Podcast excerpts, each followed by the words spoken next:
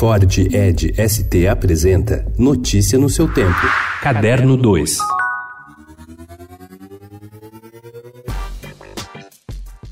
Tão logo o público se acomoda, dois atores iniciam um desafio de violas. Trata-se do esquentamento do grupo mineiro Maria Cutia, antes de iniciar de fato a apresentação da peça O Alto da Compadecida, clássico nacional de Ariano Suassuna, que estreia hoje no Sesc Pompeia. O diretor do espetáculo, Gabriel Vilela, utiliza canções não só para comentar a ação, como também para fazer observações críticas.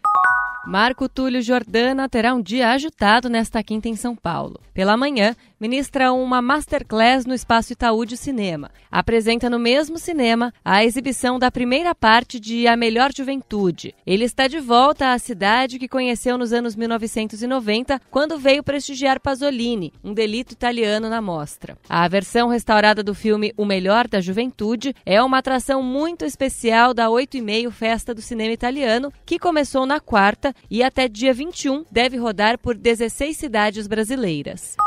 A Travessa, dona das livrarias mais charmosas e bem-sucedidas do Rio de Janeiro, inaugura amanhã a sua primeira loja de rua em São Paulo. Ela fica no número 513 da Rua dos Pinheiros, em uma pequena casa de 200 metros quadrados que foi totalmente reformada para abrigar a nova livraria do bairro. Essa é a segunda loja de Rui Campos na cidade. A outra, ainda menor, fica no Instituto Moreira Salles, na Avenida Paulista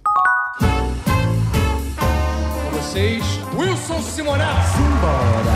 Um, dois, três. É proibido músico na piscina, Simone. Tá mais que você. Quem disse?